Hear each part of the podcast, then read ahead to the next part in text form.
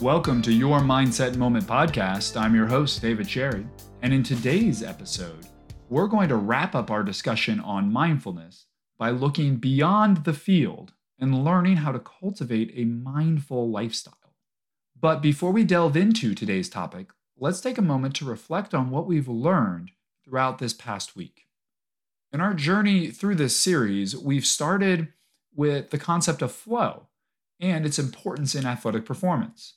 We discussed how to achieve flow in both training and competition, and then we introduced the transformative power of mindfulness for athletes.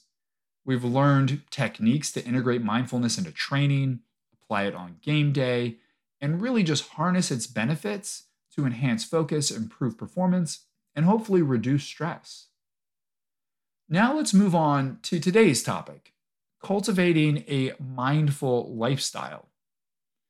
While mindfulness has numerous benefits within the realm of sports, we've talked about them over the last several days, its impact extends far beyond the field. It can enhance your overall mental health, your overall well being, and just your daily lives. Just what you do every day, again, both on and off the field, but specifically off the field. So, what does it mean to cultivate a mindful lifestyle?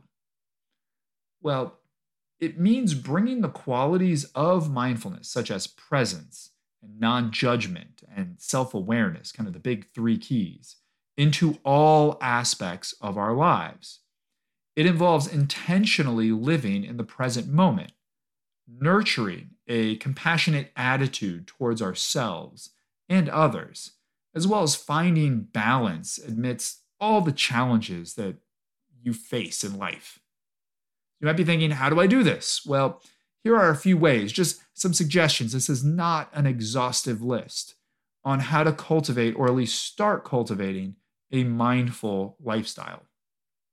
So, number one, daily mindfulness practices. Dedicate a few minutes each day to formal mindfulness practice. It could be meditation, that's usually the most popular, mindful breathing uh, or body scan exercises, both of which we've talked about within the sport realm, but you can also do this outside of sports. Regular practice helps to train the mind to be present, focused, and aware.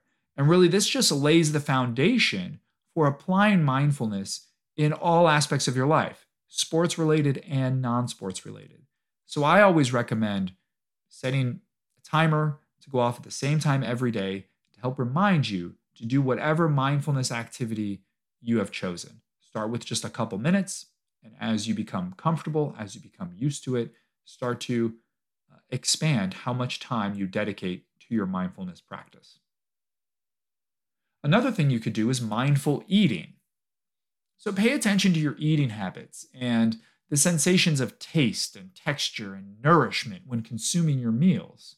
This means you have to slow down if you're anything like me, I like to eat fast and I have to catch myself and slow down to really savor each bite and engage your senses fully. Mindful eating promotes a healthier relationship with food as well and enhances the overall enjoyment of meals.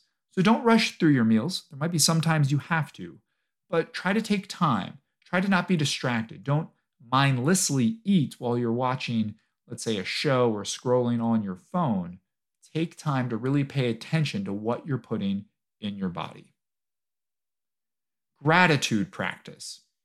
Gratitude practice is a way to practice mindfulness by intentionally acknowledging and appreciating the positive aspects of your life.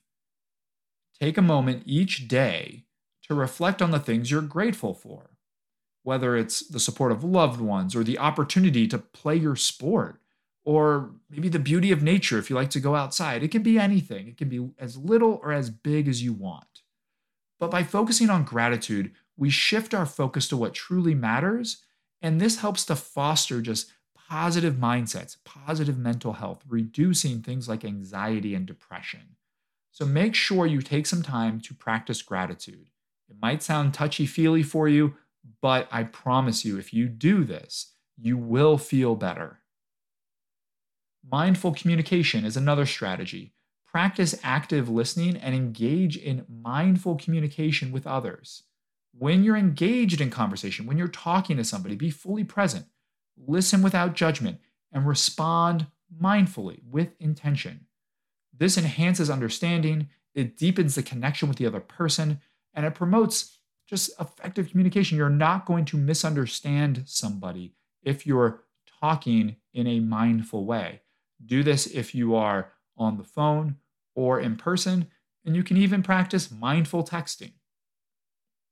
Self care rituals. Incorporate self care practices into your daily routine. This could be activities like taking a walk or practicing yoga, reading a book, or just engaging in any hobbies that just bring you joy, that just things that you like doing. By prioritizing self care, you're nourishing your mind, you're giving your mind a break, you're relaxing your body, and you're rejuvenating your spirit, fostering again this overall sense of well being and positive mental health. And self care can be really anything that positively adds to your life. And then embrace challenges mindfully. We've talked about this in the sport context, but it also applies to every day. Approach challenges and setbacks with a mindful attitude, whether it's at school or work, with relationships.